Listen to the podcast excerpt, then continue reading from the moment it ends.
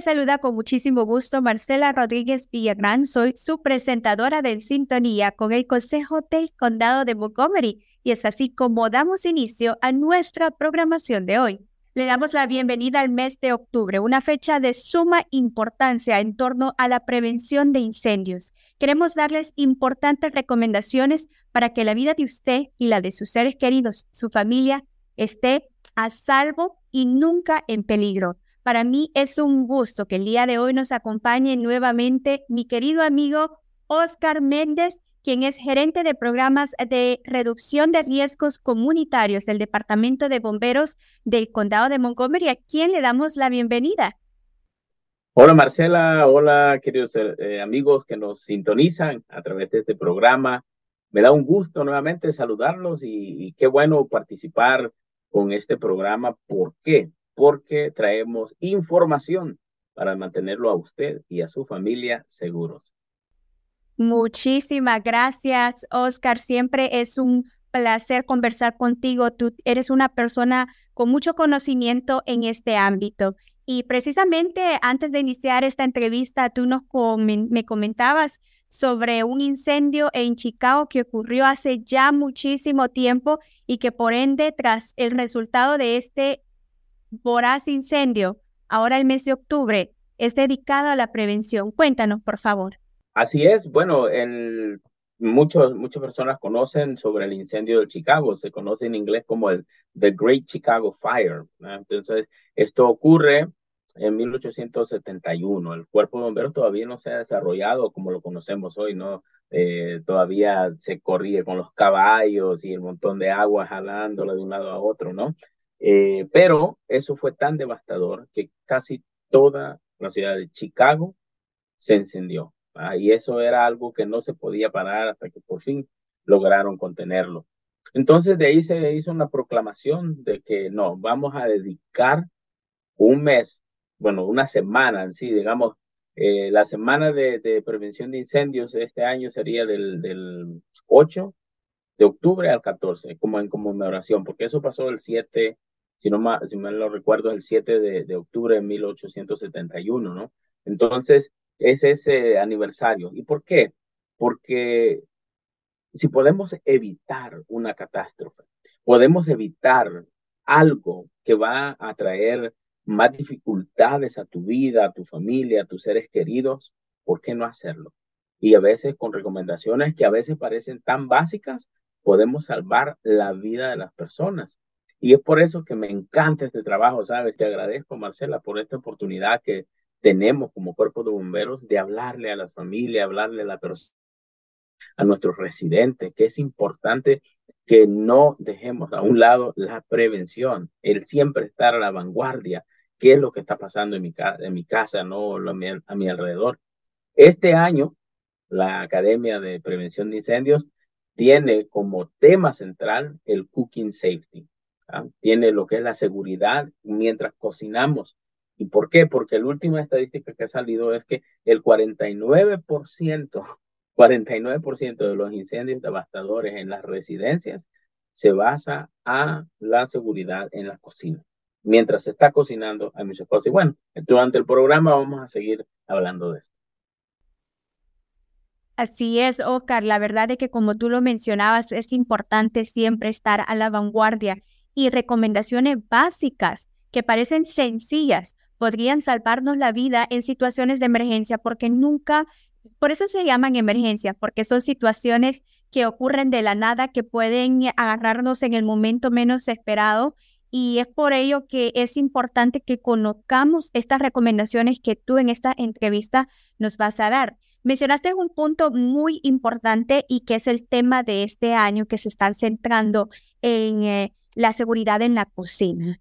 Es importante como individuos que a la hora de cocinar o incluso cuando no estemos en la cocina, siempre mantengamos un ojo abierto, estar pendiente de todo lo que podría tornarse en un peligro. Algo tan sencillo como no apagar la estufa podría traer consecuencias fatales. Este, ¿Qué recomendaciones les das a todas las familias que en estos momentos te escuchan? Mira, fíjate que, bueno, ya que sucedió el incendio ¿no? en octubre y ahora tenemos todo esto, el, el, algunos hacen lo que es el Fire Prevention Month. Aquí en Montgomery County, todo el mes tenemos actividades de educación, vamos a las escuelas, estamos en los centros comunitarios, en, en, todos los lugares que podemos llegar, eh, llegamos, ¿no? Todo el mes. Y esta, esta vez, por ser el, tópico sobre la seguridad en la cocina, pues mira, ya vienen las fiestas navideñas, ya viene el Thanksgiving, ya vienen todos estos feriados en los cuales, ¿qué es lo, qué lo esencial de, un, de una reunión familiar? El café, la comida, el compartimiento, ¿no? Entonces, eh, hay muchos factores, hay muchos factores. Entre ellos, lo primero es desatender la cocina mientras se está cocinando. Ese es el factor primordial, porque si usted no se mueve de la cocina, usted va a estar pendiente de qué es lo que está sucediendo con la estufa.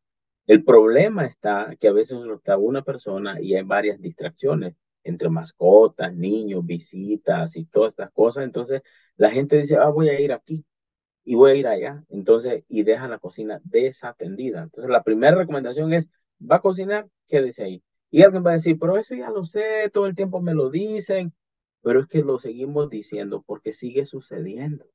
Sigue pasando que las personas dejan desatendida la cocina, dejan desatendida la estufa. Entonces, el problema es que después, si no perdemos la vida, perdemos tantas cosas, ¿no? Entonces, eso, asegurarnos que también la cocina esté funcionando, la estufa esté funcionando muy bien. Es importante si tienes una, estufa de gas, que tengas una alarma el monóxido de carbono.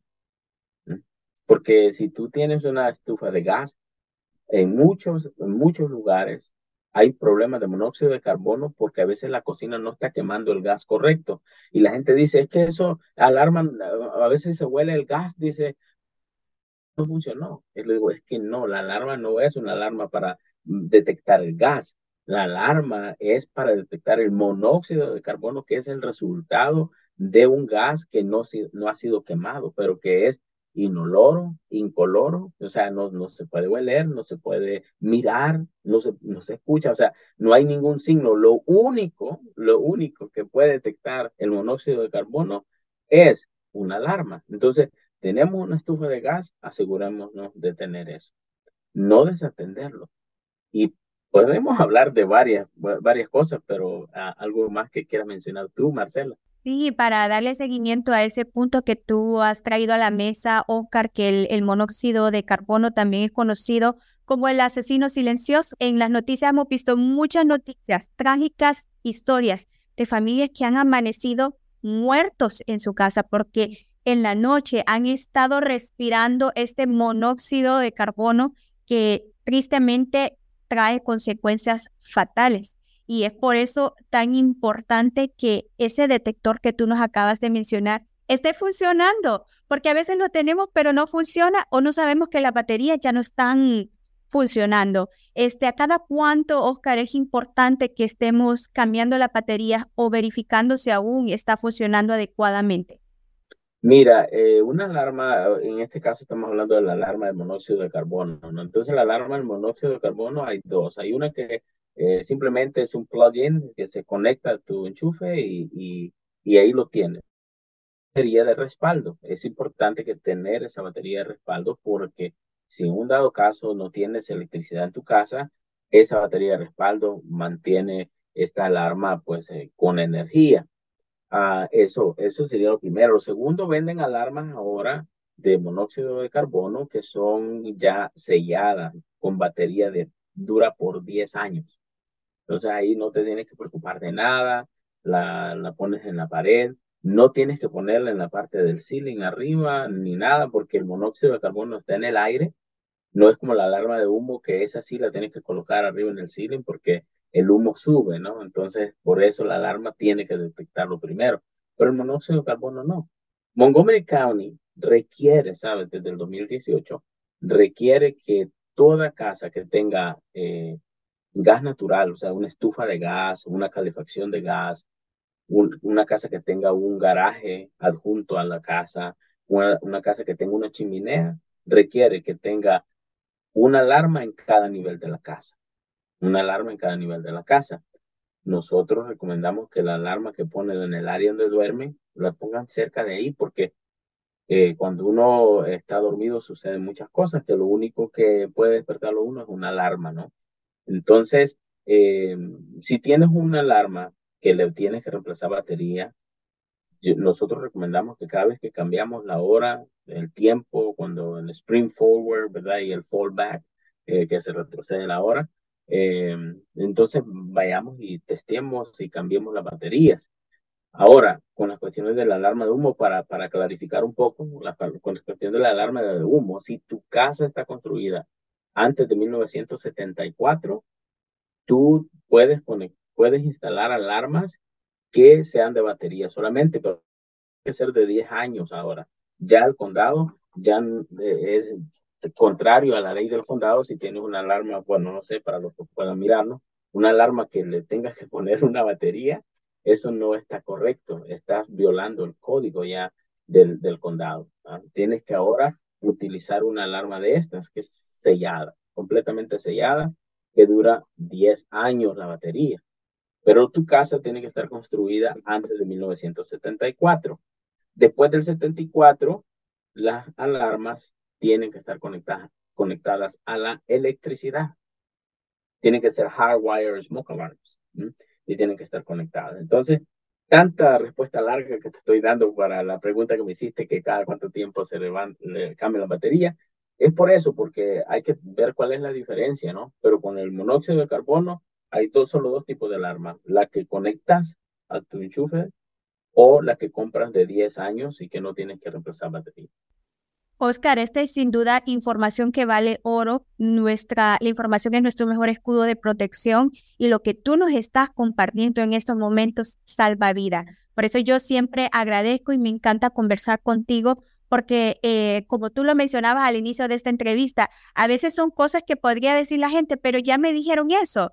Pero como tú dijiste también, continúan sucediendo los incidentes entonces, por eso debemos de continuar recalcando la importancia de ser conscientes de que la prevención nos ayuda. El mantener, eh, en El Salvador tenemos una frase que decimos mantenernos al ojo al Cristo, porque no podemos este, eh, descuidar nuestra cocina. A mí la verdad, cuando tú, eh, tú dices de que el 49% de los incendios se originan en la cocina, eso la verdad de que da miedo, Oscar, porque a veces no descuidamos, a veces eh, las personas que tienen niños, a veces dejan la cocina encendida y, y, se descuidan. Puede ser un, un, un, error humano, un descuido, que pasó algo con su niño o el niño les está llamando y se olvidan que la, la comida está en el fuego. Entonces, ¿qué otras recomendaciones nos puede dar para mantener en, en, en cuenta en nuestra cocina para que ese número del 49% bajen, eh, porque es algo que salvaría vidas. Sí, nuestra meta es reducir, ¿no? A, un 0%. De, de verdad que a, un principio cuando comenzábamos nosotros a ser más, este, eh, por así decirlo, más intensos con esto de la prevención y andar en las escuelas y andar en todos lados, mucha gente decía, bueno, ¿y ahora qué va a pasar con los bomberos? Ya no van a tener trabajo porque si ustedes llegan a un 0%, ya, pues, ¿para qué van a necesitar bomberos si ya no hay incendios? Pero no, e, es que la idea es que si hay un, un incendio siempre va a pasar, ¿eh? siempre hay alguna cosa que va a suceder, pero que cada uno de nosotros podamos evitarlos lo que más podamos. Entonces, otra recomendación que, que muchas veces no se habla y que está ahí y que lo he visto, es a veces para aquellas familias que tienen niños adolescentes que ya están con esa mentalidad que hay que enseñarle al niño a cocinar, que hay que enseñarle al niño a, a, que pierda el miedo y que venga para, con la mentalidad de prepararlo para el futuro, ¿verdad? Hombres y mujeres que sean pues capaces de, de, defenderse solo en la vida, lo cual está bien, pero si vas a dejar a un menor de edad que te ayude en la cocina, siempre tienes que supervisar. Tú nos has compartido valiosos datos que nos ayudarán en nuestra vida cotidiana a proteger a nuestros seres queridos, porque nuestra vida vale oro y es valiosa. Muchísimas gracias, Oscar. Esperamos tenerte nuevamente en otra edición. Bueno, muy bien. Gracias, Marcela.